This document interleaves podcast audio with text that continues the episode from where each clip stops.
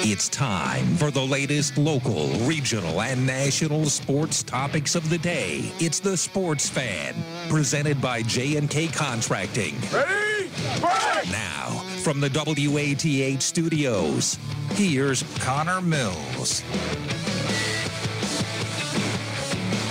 From the studios of WATH, this is the Sports Fan on 970 and 97.1 FM. Connor Mills on the mic, taking you up until 7 o'clock today on this 24th day of May. 6.06 on the clock and 83 degrees and cloudy outside here in southeast Ohio. Again, it's a Sports Fan presented by J&K Contracting.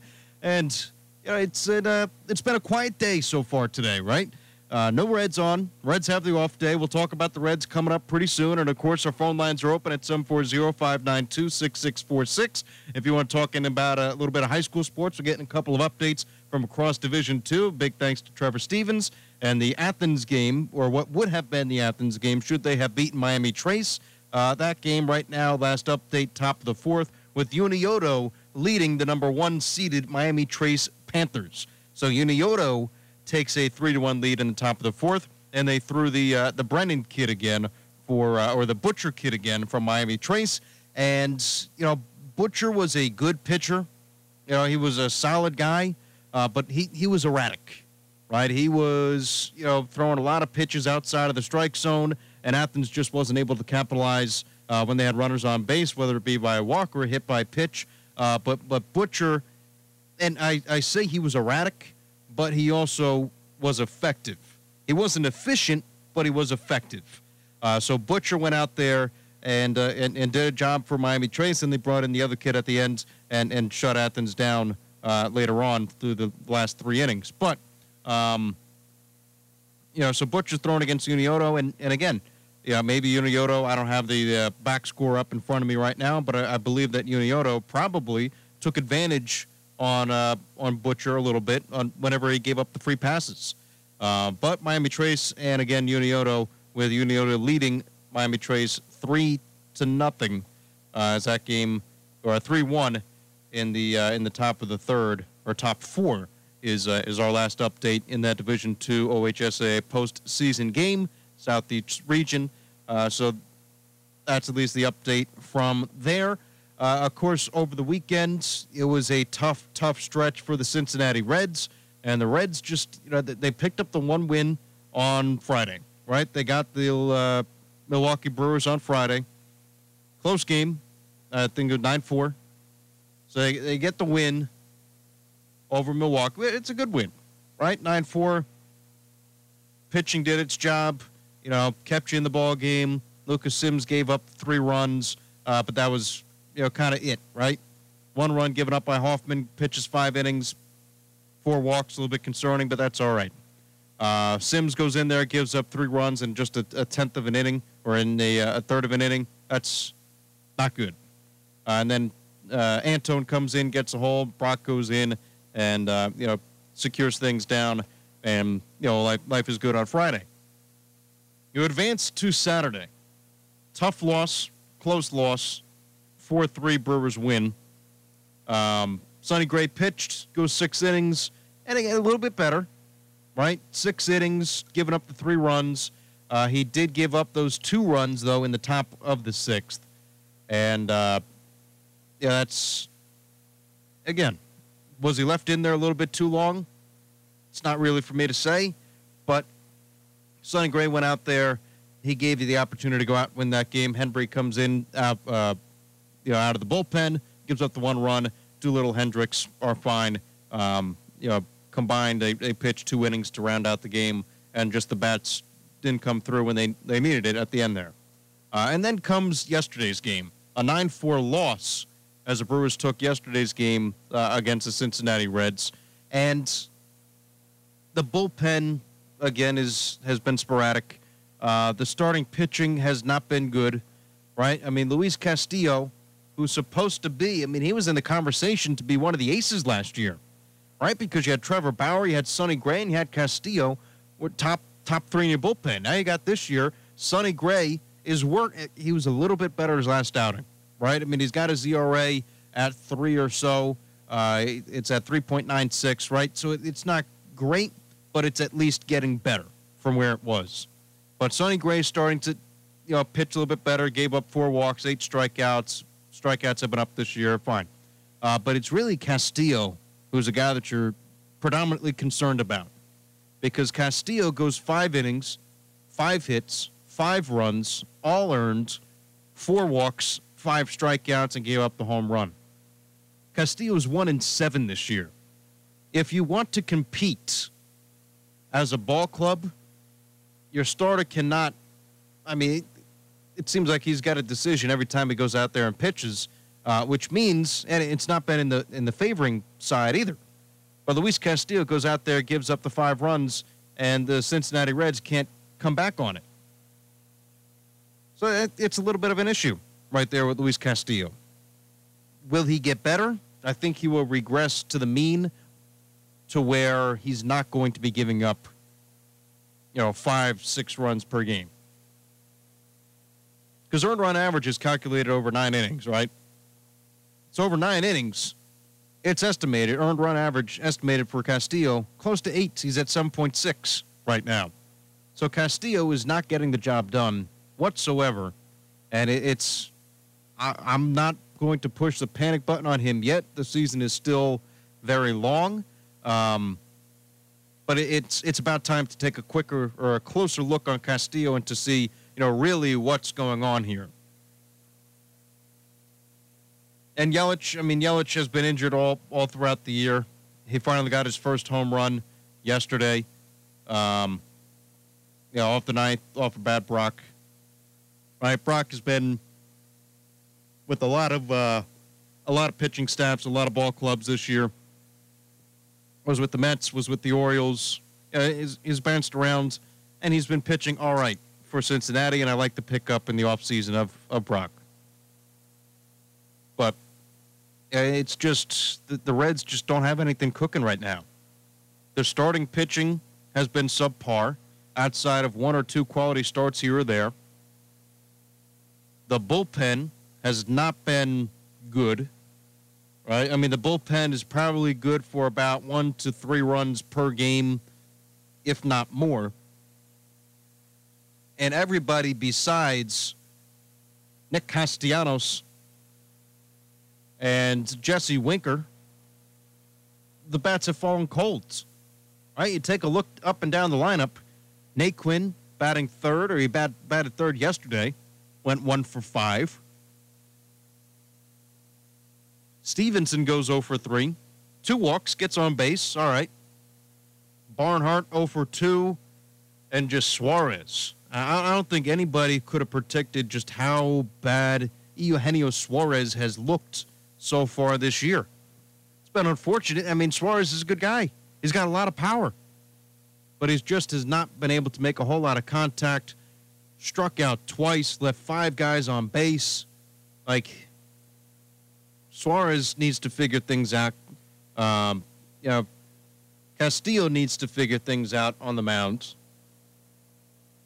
And just the rest of the lineup needs to at least show some kind of resemblance of hitting, right? I, I like Shogo Akiyama, comes in off the bench, pitch hits, and gets a base hit, scores a run. Yeah, Akiyama, I think Shogo Akiyama can be, you know, filling a little bit more, uh, and maybe he works himself back into a starting role on this team because again, who else? I mean, who, who's in front of him right now?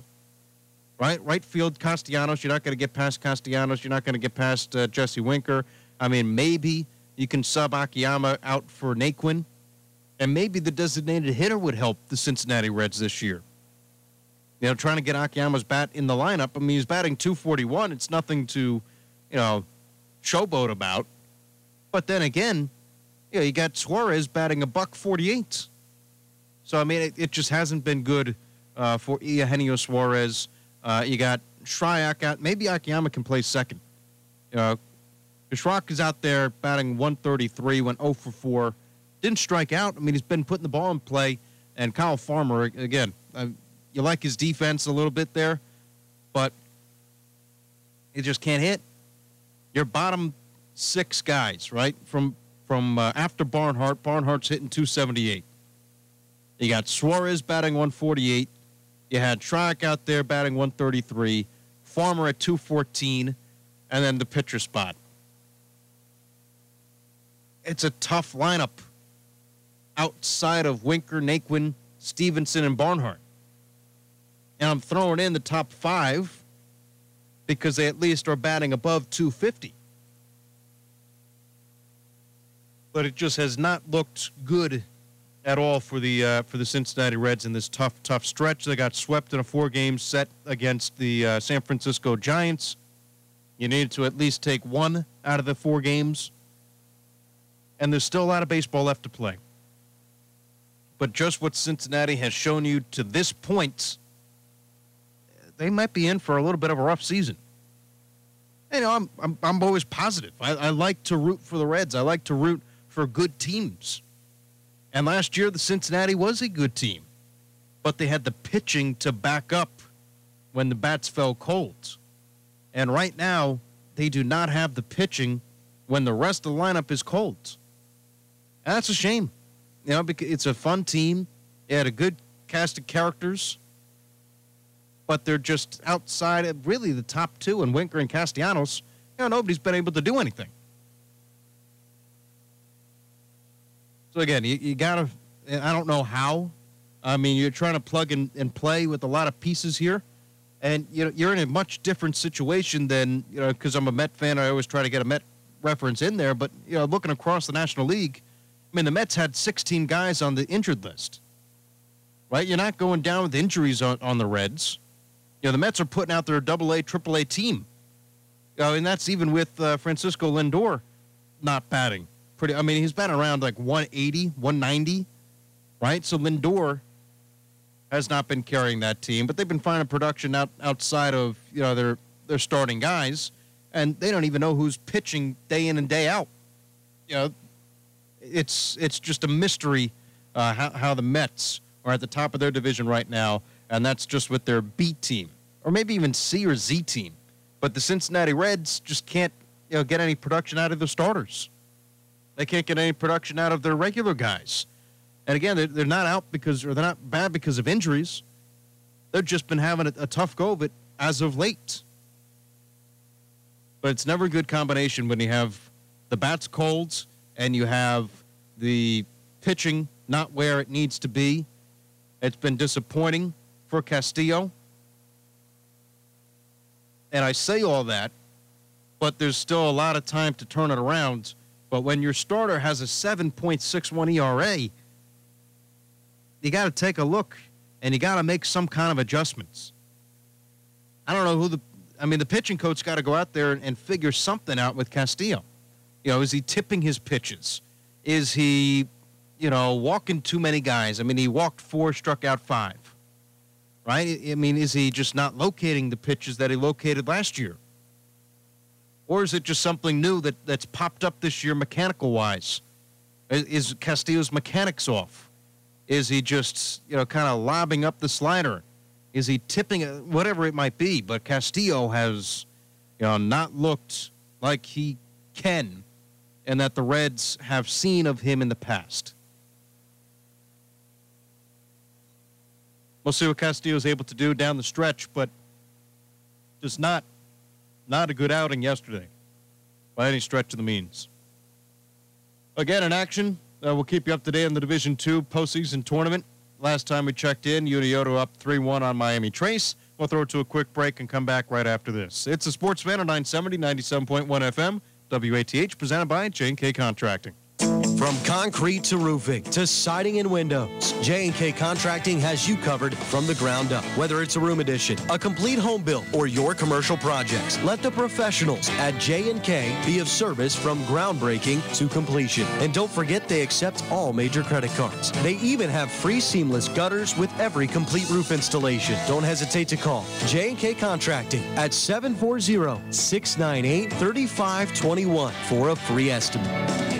When you see McDonald's Golden Arches, it's easy to get excited. It means something delicious is about to happen, like trying the new crispy chicken biscuit for breakfast. It's made with a crispy, juicy fried chicken filet on a warm, flaky biscuit that's baked to perfection. Now mix and match the new crispy chicken biscuit, sausage McMuffin with egg, or bacon, egg, and cheese biscuit. Get any two for just $4. Ba-da-ba-ba-ba. Prices and participation may vary. Limited time only. Cannot be combined with any other offer or combo meal. Single item at regular price. Valid when product served. Hi, I'm Kim. And this is Ruth. Please join us every Wednesday morning on 970 WATH to make it happen. It's the Kim and Ruth Show. Well, it's really not. It's not the Kim and Ruth Show. It's really. Tune in to Make It Happen with Kim and Ruth every Wednesday morning at 10:06, And we'll spend time talking about health and wellness topics. and all aspects of healthy living. But we know that you're the real expert in your health, so let us help you make it happen. Wednesday morning on 970 WATH to make it happen. This is the Sports Fan on 970 WATH. Sports AM 970, 97.1 FM, WATH. Sportsman's brought to you by J&K Contracting. Appreciate their support all the way throughout the show. We got you up until 7 o'clock today. Again, Cincinnati Reds are off, which means we won't have any sports programming, and uh, yeah, that's uh, across the board. You know, we're done with high school sports at this point. We are still, uh, you know, of course, carrying the Cincinnati Reds, but we're, we're done really until Ohio State and the Cincinnati Bengals uh, get back up and going. And I was talking about the Reds before the break, and the, I, I got one suggestion, you know, to try to go through this lineup, right? Because the one thing about this lineup that doesn't make any sense to me is how they have it constructed batting wise. I mean, again, you can't adjust for the pitching. I mean, the pitching has not been there, not where you need to, to have it, right? But I take a look across Major League Baseball. Just let's look in the National League. Nick Castellanos is leading the National League in hitting at 356. Second in batting average is his teammate that bats in front of him, and Jesse Winker at 355. Then you got Frazier out of Pittsburgh, 3 335. Turner out of Washington, 324. Uh, you got Riley out of Atlanta at 320, and then Kris Bryant over in Chicago. I'm not going to list all of them. Right then you got runs. Winker's at uh, at 34. Castellanos right behind him at 33. So they're getting on. They're scoring a couple of runs. You got Naquin with 30 RBIs. You got Castellanos with 30. But here's the thing that I would do if I'm a manager Bell, right? If I take a look at this lineup and I see the two guys who are absolutely on fire, the two guys who are hitting the most, and it doesn't look like they're slowing down at all. They got Jesse Winker at the top at 350, uh, yeah, 355, and you got Castellanos batting second at 356. Why are your two best hitters batting one and two in the lineup? Right? I mean, they got an on base plus slugging of 1.096 and then a uh, 1.085. That's your leadoff and your second hitter. Why not? I'm just going to put that out there. Why not put either Naquin or Suarez or somebody else at one and two and put Winker at three and Castellanos at four? Or put Winker at four and Castellanos at three.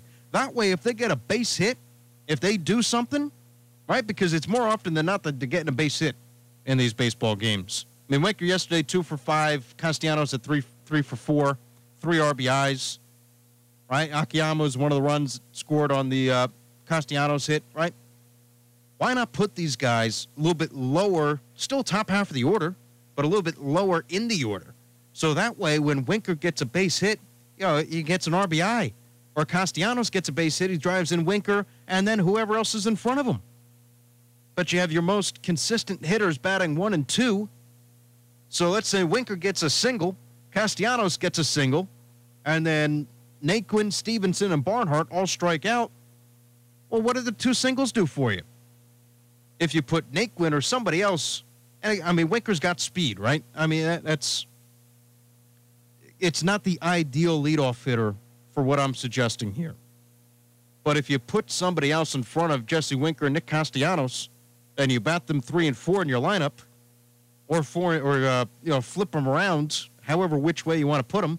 But that way, if your leadoff hitter gets out, your, you know, guy who's hitting second gets a single, he walks, he do, he gets on base. Now you have your two hottest hitters not only on the Cincinnati Reds but across baseball.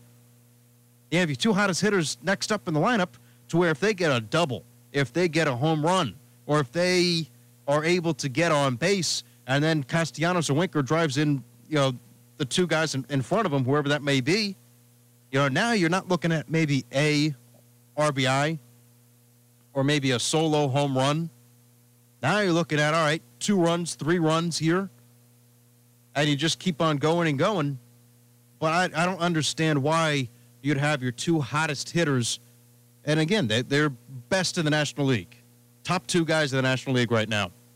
Why are you batting them at one and two in this lineup? If anybody in front of them does anything, you increase your chances of scoring more runs. And maybe you can agree with me. Maybe you, you're thinking I'm crazy here. But just with the way that they have been able to hit, I would put somebody into uh, in front of them to give them a chance to score a run. That's what I would do. Because if you don't, you know, it's it, it could go to waste, or maybe you score one or one run instead of two runs. But that's just the way. If I were to construct the Cincinnati lineup, get Winker and Castellanos out of the one and two, because then you got to go and hope to rely on, you know, either Naquin, Stephenson, or Barnhart to get a hit. Naquin got a base hit yesterday. Barnhart, Ofer, Suarez, Ofer, Stephenson, Ofer, right? Spread out the guys who can do something. Or even if you want a Winker at the top, you get you know somebody in at the two hole and you put Castellanos in three. Because again, you know, just get somebody on base ahead of them so that they have runs or a, a chance to go out there and, and drive in a couple of runs. Because without anybody at the top, you know, it's I, I think they can get more run production out of them. Got a call on the line. I think it's uh, Lucas Moore joining in the program. Lucas, is this you? Yeah, 100%.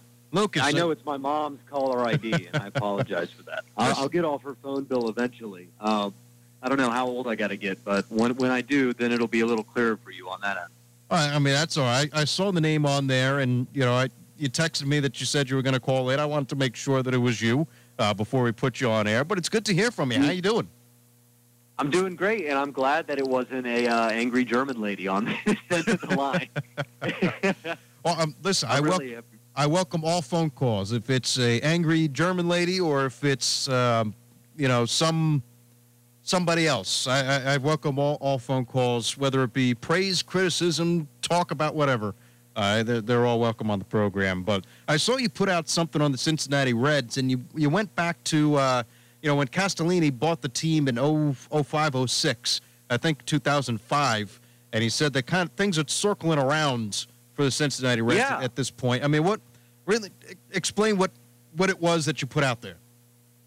Well, first of all, I think everybody should check out um, my column on CincyChronicle.com. It's asking for more. I just do some Cincinnati sports stuff there. Um, for those of you that used to listen to me on the Sports Fan, it, it's a it's a fun little website. Um, CincyChronicle.com just to read some of my opinions and get some other good Cincinnati sports news. I wrote a column on there, but I'm just going to tell you what it is now, so you don't really need to read it. But whatever. This the Reds are stuck in a time loop, Connor. They are stuck in a time loop. Max and I thought this at the beginning of the year. My buddy Max, that hey, this team feels like it's 2005. Like they're not going to be able to pitch it all, but they'll be able to score a lot of runs. So I dove into the numbers a little bit more. Hold on, Alexa, stop. Now that Connor is a 2021 problem. I'll tell you your artificial intelligence interrupting your rant. but here are the similarities from the statistics from the 2005 Reds to the 2021 Reds. Okay, the 2005 Reds had a 73 and 89 record. The 2021 Reds are on a 72 and 90 pace.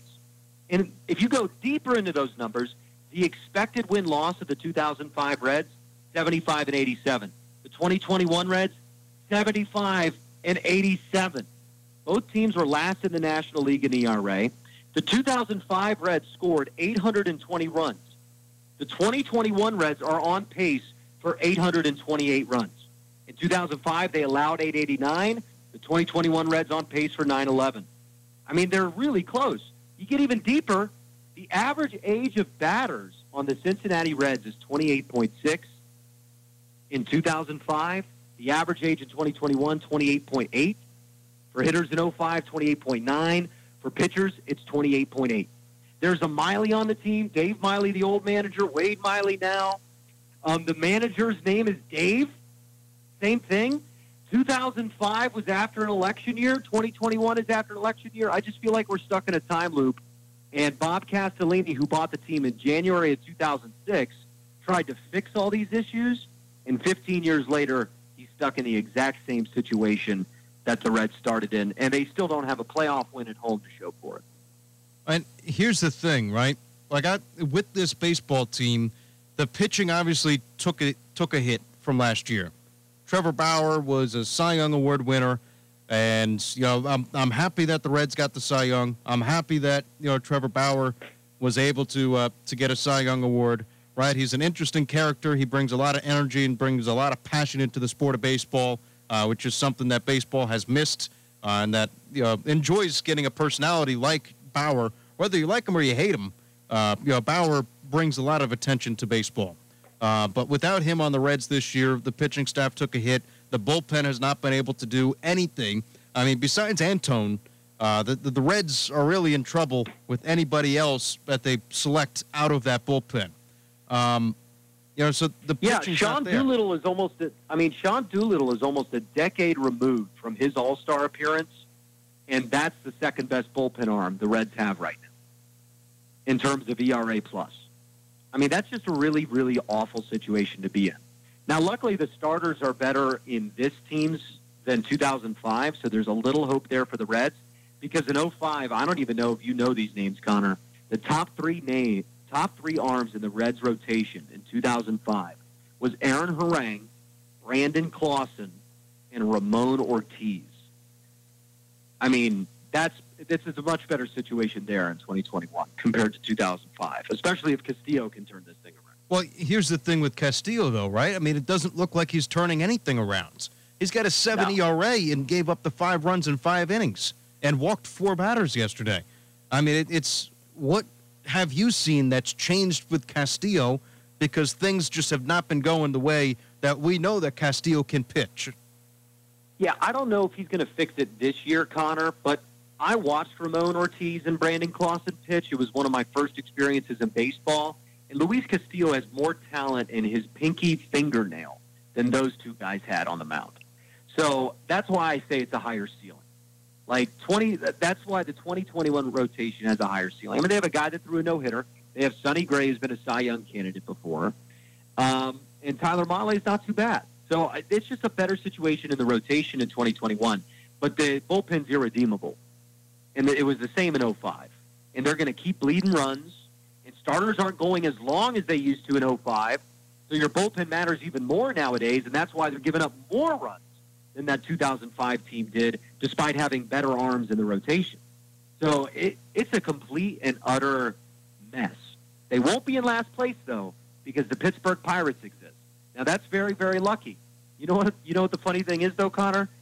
Pittsburgh Pirates were the only thing that kept the 2005 Reds out of last place. It really is a time loop in Cincinnati, and it all involves losing at the end of the day. And look, I know the the biggest issue with the Reds right now is not hitting, but uh, you know the numbers are kind of inflated a little bit because you got guys like Jesse Winker and Nick Castellanos who are batting you know above 350. I mean, they're, they're the top two hitters in the National League right now is it a fair and before he got on and i don't know how much that you heard before but you know is it a fair thing for me to say you know drop winker and castellanos in the lineup to at least two and three or three and four put somebody ahead of them whether that be a naquin a stephenson a barnhart or even suarez? Uh, put somebody ahead of them so where instead of a, a two-run shot or a solo shot or you know getting leaving them stranded on base because stephenson or naquin behind them didn't do anything you know, is it fair to say that you can put somebody else in front of those two guys to where when they get those hits, they might even score even more runs that they've been scoring all season long. I, think that's fair. Um, in terms of lineup construction, I never try to look too too much into it because at the at the end of the day, there's been research, tons of research done on this. And lineup construction, at most, can buy you like 0.2 runs a game, which, by the way, Connor matters. It matters 100%.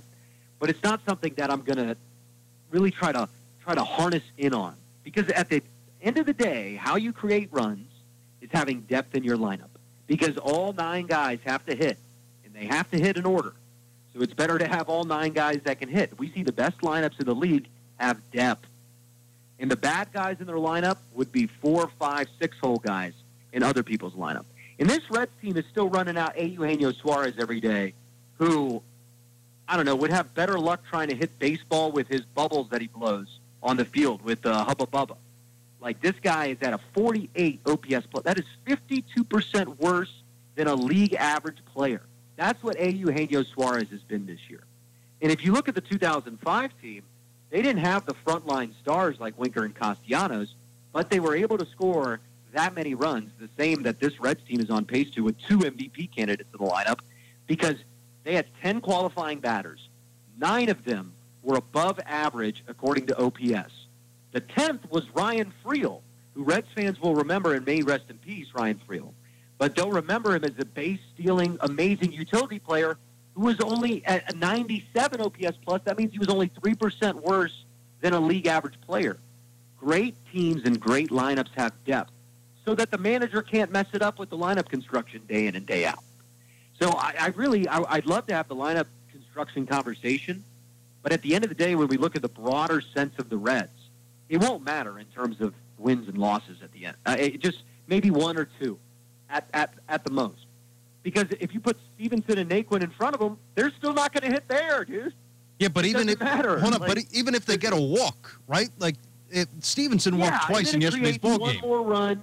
It creates an extra run or two every series if you do a perfect lineup construction, and that might matter. But all I'm saying, that would be close to the playoffs. But this team is a 75 win ball club right now. all I'm saying though is that if you score two, three more runs than you did or you would have, right? If if Stephenson scores a run because Winker hit him in with one of the home runs that he's been hitting as of late, or Castellanos who's been on fire. Uh, I mean, those two are just having a uh, NL batting title between themselves right now. Um, you know, if you get somebody, if they're on by a walk, a hit by pitch, a drop third strike, and then Winker hits him, you know, has a single, Castellanos with the double, and then they score a couple more runs. I mean, that's just the kind of the point that I'm making. And this team is even hurting a little bit more because you don't have the likes of a guy because he's injured in Mike Moustakas or even Joey Votto, who's still respectable at the plate, where batters or the pitchers have to, you know, be wary of what they throw to Votto. Yeah, I, let's, have the lineup co- construction conversation. I'd make the argument that Castellanos and Winker are going to see the most good pitches at the top of the order, and they're going to get more at bats throughout the whole season. And I want my best players getting the most at bats because only one time in a baseball game does the leadoff hitter actually lead off. It's very rare for it to happen twice. And, and how many times does the top of the lineup never have anybody bat before them? Only once. The rest of the game is played eight, nine, one, two, three. So you want those one, two guys to come up as much as possible. Those are the guys that will get the most at bats. It's about 30 at bats for a 162 game season per position in the lineup. So if you shift Castellanos down three slots, you're costing him 90 at bats. So you're taking 90 at bats away from the best hitter in your lineup. Well, I'm just shifting them down to three or four. I mean, I'm only going down like one or two here. Yeah, it's 30 spots. It's 30, it's 30 at bats a season. Every spot you shift the guy down in the lineup. But It's here's 30 at bats a season. here's the thing about the bottom of the lineup, though, right? I mean, you have the pitcher at the nine hole. You have Farmer, who's your everyday shortstop, who's batting 214, had two strikeouts, and, and just didn't get on base. And then you got Schrock, who's been batting 133. So who's on Yeah, base right now for Winker and Castellanos to hit in? They're not even getting in there. Exactly. Connor, that's why they'll not, they're not going to win games. Because you're right. Because it doesn't matter how we construct the lineup. You're going to be stuck either way. But if you put a guy Like like, Naquin ahead of them or Stephenson ahead of them, they at least are respectable at the plate at this point. to where Winker and Castellanos can drive them in, or at least they walk or they, they draw a walk to where your two hottest hitters can get them in. Yeah, but then Winker and Castellanos, see, but then that will hurt Naquin and Stephenson, and it will hurt Winker and Castellanos in terms of the pitches they get to see. But you have the protection. Right? When you're, when you're, when you're, right? when you're leading, who's protecting them? There's nobody in this lineup that's going to protect them. Maybe. Right? The only thing that will protect them is, hey, there's nobody on base. We got to throw to this guy. Or they're leading off the game. Or Winker is just behind Castellanos. Right? They're seeing more good pitches because they're at the top of the lineup. Because they aren't batting with people on base. I mean, it, it's reflexive here. And this is why lineup construction is such a sticky conversation, Connor. Because as soon as you change one thing one way, the other data points shift all along the line, and you end up only creating 0.1 or 0.2 runs for your offense over the course of the season. When really it's about the moves and trades to make sure that no matter where you put the 7, 8, 9, 1, 2, 3, that they're decent hitters.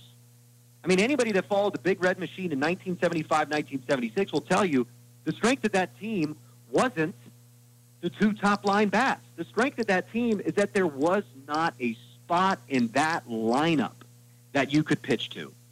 Not one. And right now, the Reds lineup has about five or six spots that not only are you comfortable pitching to, you're not even sure if you're going to show them your good stuff until the third time they come up in the order. And and that's not a winning formula. You're not to you're not to be able to score runs long term like this. And that's why I'm worried they might be worse than the 05 team and be at the 68 69 win mark. I'm pulling up the lineup right now for, uh, uh, of course, Trout was not in the lineup, and neither was Ohtani in the last game. But I'm, I'm trying to see how the lineup for the uh, Los Angeles Angels is constructed, right? Because with Ohtani batting the way that he's been batting, is uh, is Trout injured or something? Has he? Yes, Trout is injured. Okay. Uh, and then you yeah, got he Rendon. Just, he just pulled his cap. They've been batting him in the middle of the order. But look, they're in last place too. So because right. they don't have any other bats around them. But if let's say I'll use Naquin as an example, right? Your center fielder, right? If Naquin's in front of Winker, you don't want to walk Naquin, so he's going to see more good pitches in the at bat because they don't want to get him on base to face Winker with with Naquin on base.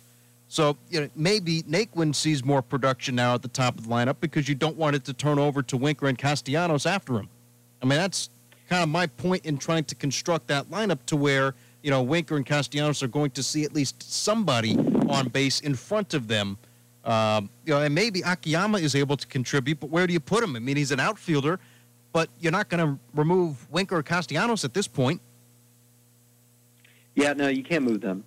I mean, it, like, also, do you want to move guys that are both over a thousand OPS, or do you want to just keep them where they're at and let the two guys be the best hitters? I mean, maybe they're comfortable there. Maybe they're in a routine. And that's why I think managers shouldn't worry about so much about changing lineup construction day in, day out, because it only matters, again, 0.1 to 0.2 runs if you do it perfect. If you do a perfect lineup, they did a study, Connor, that if a manager constructed a perfect lineup all season long, the most optimal lineup, it can only improve the team's run production about 0.1 or 0.2 runs. So 0.1 or that's what we're working with here, 0.1 or 0.2. I think it's more valuable to keep your guys in a routine, to keep your guys in the same spot, to have a day to day, right? And, and that's what old baseball used to be. You were the one, you were the two, you were the three, you were the four, you were the five, you were the six. You had roles, you understood them. Now what it's turned into is, hey, we're going to move you guys all around the lineup, but basically we want you to go up there and just try to hit a home run every. And there's going to be some old school teams that start to really win. If we look at who's having success right now, we look at the American League. The White Sox and the Red Sox strike out the least of any Major League Baseball teams. They're the bottom two. And I think your Mets are down there too. They're putting put a lot of balls in play as well. Well, yeah, the, the Mets Everybody- the Mets have a bunch of AAA, AA guys in that lineup. Or somebody they traded for Caben, uh, Cameron Maybin. They gave the former, I think he was on the Cubs. They gave the Cubs a dollar. I mean, that's insulting to Maybin. Uh, but Maybin also has not put the ball in play. He does not have a base hit at this point. Um, and somebody joked around saying that they overpaid for him, and that's also kind of insulting too because that's a professional baseball player. Uh, but either way, I mean the Mets uh, with Pillar getting hit in the face, with Lindor uh, batting about 190 this season, it's remarkable to me as a Mets fan that they're somehow in first place, and maybe it's because they don't strike out a whole lot. Um, yeah, it, that's why, Connor. Because when when when leagues go one way, so we saw this happen in the NBA when Steph Curry was lighting it up, right, and LeBron was the only thing that could stop them. What was everybody talking about? Oh my God, we need guards, guards, guards, guards, guards, guards, guards. Threes, threes, threes, threes, threes, threes, threes. The big man is dead. You shouldn't use a center. Nobody over seven foot can play basketball ever again. And now look what happened this year. Two of the top three MVP candidates were centers. Why? Because a league goes one way, it goes too far one direction, and then you slide in the back end, and now you're the only team that has this specific strength. Winning in sports, especially professional sports, is about doing something different that is effective and better than the rest of the league. Because if you're doing something that everybody else is doing, so hitting the ball out of the ballpark, you're only the fourth best team at that, you'd rather be one of the teams that puts the ball in play a lot. You'd rather be doing something different. We saw this in the NFL too. Look at the Cleveland Browns. Right when running games felt like they were dying in the early 2010s, all of a sudden, Browns, Ravens, Titans, Vikings, look at all these teams that have had major success completely relying on the running game. Why? Because the league went away from that. And if you're one of the only six teams that can actually run the football, you're going to have a lot of success. And so I think old school teams, not with bunting or any of that stuff, but with, hey, let's have good at bats. Let's put the ball in play. Let's slap it to right field. Let's give. Let's not try to hit home runs. This very little league approach that that's worked for a century, right? The Pete Rose approach, choke up with two strikes that's winning in Major League Baseball. Winning a lot today because nobody else is doing it. And so the Mets, the Red Sox, and the White Sox are three beautiful examples of they don't have a lot of home run production. They don't have a lot of high OPS production, but they're putting the ball in play, they're scoring more runs, and they're winning more games. And the big thing you know, I'll say about the Mets is that they do have a fairly fairly good bullpen I mean, they don't have a starting rotation right now. DeGrom was out. Uh, Walker was out. Um, yeah, I think whoever they put there has gotten injured. Right? Carrasco has not thrown a pitch for the Mets yet uh, at the MLB level. Syndergaard has not pitched this year, and uh, there might be one or two more people that I'm just leaving off because they've dealt with 16 guys at least on the injured list at the beginning of the season. Um, so they, they've found some bullpen arms that can help them out and I think they're getting a little bit too tired right now as they lost the series to the Marlins uh, over the past weekend. But um, yeah, put the ball. In, it's not rocket science. You know, I mean, I know I know no, a lot of statisticians exactly. put you know emphasis on these stats, and you know even uh, batters are getting overloaded right now. You know, and and the technology is not at the point for where a batter can go out there and say, all right, in a two-two pitch, this guy throws his slider 78% of the time. And while that might be true, you know, let's the pitcher obviously knows that. So he throws the fastball. Now the batter looks silly because he was expecting a slider. He got a fastball right down the middle and he didn't swing at it. So now he gets sent back to the bench because he thought one thing was going to happen and another thing wound up happening. Yeah. You know, they got to throw analytics to the side. It's it's helpful, but you know, they have to decide how helpful and how useful it really is in certain situations. Yeah, and listen, sabermetrics, the reason it really worked when it started, why the Athletics and then the Red Sox after it, led by Theo Epstein, had so much success with sabermetrics is because the rest of the league was denying them. And they were basing it on a century of research by Bill James, right? I, I, we've all seen the movie. Now, that research basically showed that there were holes in the game that nobody really knew about, that if you took advantage of them, you would have an advantage over the rest of the league. Why? Because nobody else was evaluating players like that. Nobody else was training their players to play like that. So you have a unique advantage. Now the game has changed so radically that if you're basing your research on what Bill James said the advantages were from 1970 to 2005, you're probably doing it wrong because everybody now is implementing these strategies. So now the advantages disappear because everybody's doing it, right? It's not a new technology if everybody has it. The advantage of having a nuclear weapon for the United States, it went away once Russia built theirs. now it becomes a different situation. It's not unique, right? Things change, things shift. You have to move. You have to be reflexive. You have to be able to change. Yeah. And change is not always not doing what we used to do. Sometimes change is realizing there were some things in the past that were smart and maybe we should go back to them. And and the more baseball starts to grasp that and understand that and mold that with the new exciting young energetic baseball, I think that's the perfect game. Not this extreme modern, we'll never play the way we used to, and not these unwritten rules crap. Right. There's a nice medium there of old baseball that you go to a ballpark and it looks like the game you played when you were a kid. Because right now you go to a Major League Baseball game where the fielders are positioned, how the batters approach a plate appearance, how the pitchers approach their outings, nothing looks like baseball looked like when you played as a kid.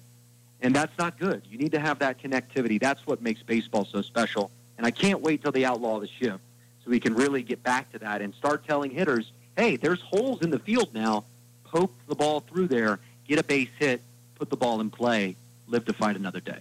See, the holes that were there five, ten years ago are no longer there because of the shift.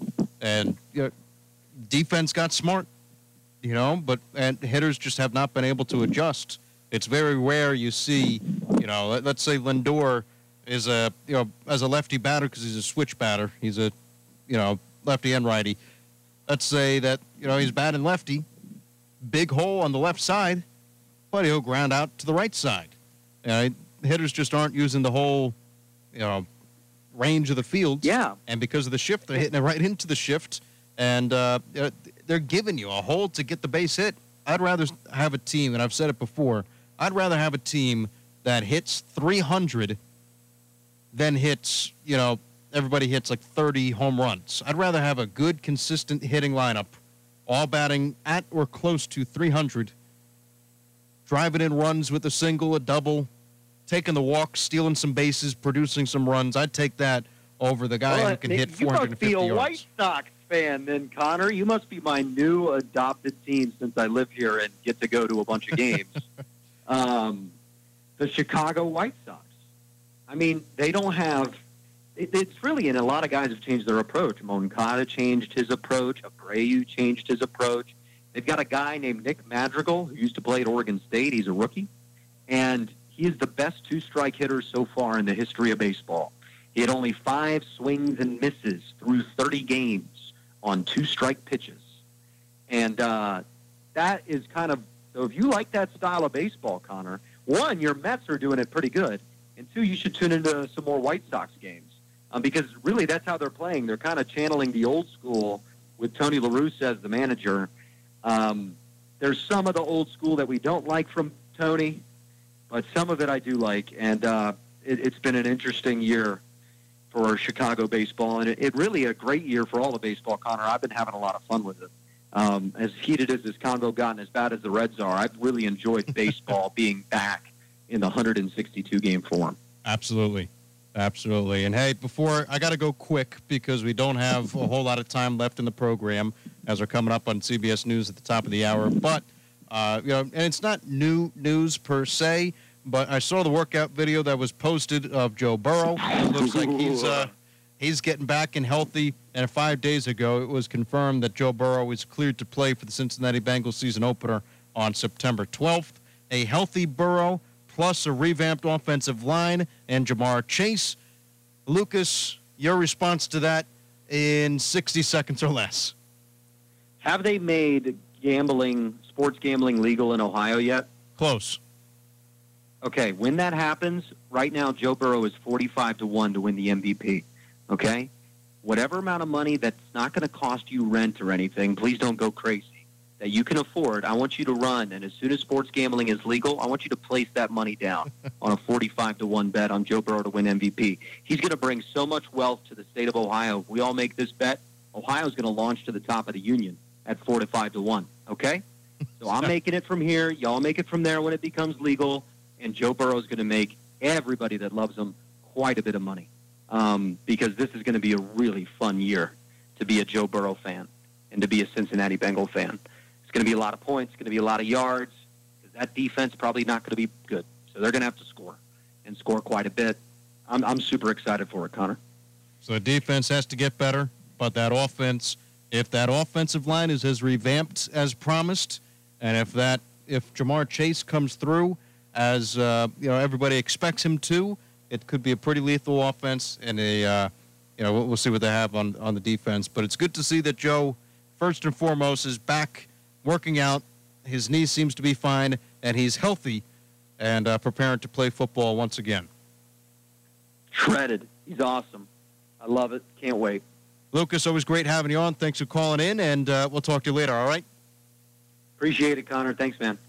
Coming up to a quick break right here, we'll recap the sports fan. Of course, you can catch it online uh, through Anchor and uh, through the website, revamping the website as well. Um, but we got a short short break, and uh, we'll be right back after this. It's a sports fan presented by J&K Contracting at 970, 97.1 FM, WATH. Studies show that people with good oral health are more likely to have good overall health. That's why it's so important to maintain a healthy diet, to brush your teeth at least twice a day for two minutes, to floss once a day, and remember to see your dentist regularly. Ohio Dental Association dentists are dedicated to providing the highest quality dental care. Ask if your dentist is a member of the Ohio Dental Association so you know you are being treated by the best. To find an ODA dentist near you, visit associationsadvanceohio.com. Start your mornings with Scott Daly from 6 to 12. Hop on the party line from 9 to 10. Join Sky Hope on Classic Caravan from 4 to 6 p.m. And listen into the Sports Fan at 606 on Classic Hits 970 and 97.1 FM WATH. This is the sound of a popular American motorcycle. It's the sound of freedom, the open road, really good times. And this is what it sounds like with a drunk guy in it. How do you like the sound of that? Cops are cracking down on drunk motorcycle riders. If you ride drunk, you will get caught and you will get arrested. Drunk riding. Over the limit, under arrest. Paid for by the U.S. Department of Transportation. From concrete to roofing to siding and windows, J&K Contracting has you covered from the ground up. Whether it's a room addition, a complete home build, or your commercial projects, let the professionals at J&K be of service from groundbreaking to completion. And don't forget they accept all major credit cards. They even have free seamless gutters with every complete roof installation. Don't hesitate to call J&K Contracting at 740-698-3521 for a free estimate live and local. The Sports Fan on 970 WATH. Sports Fan on the 97s at WATH, 658 on the clock, 80 degrees, cloudy outside. Well, thanks for sticking with me for three hours.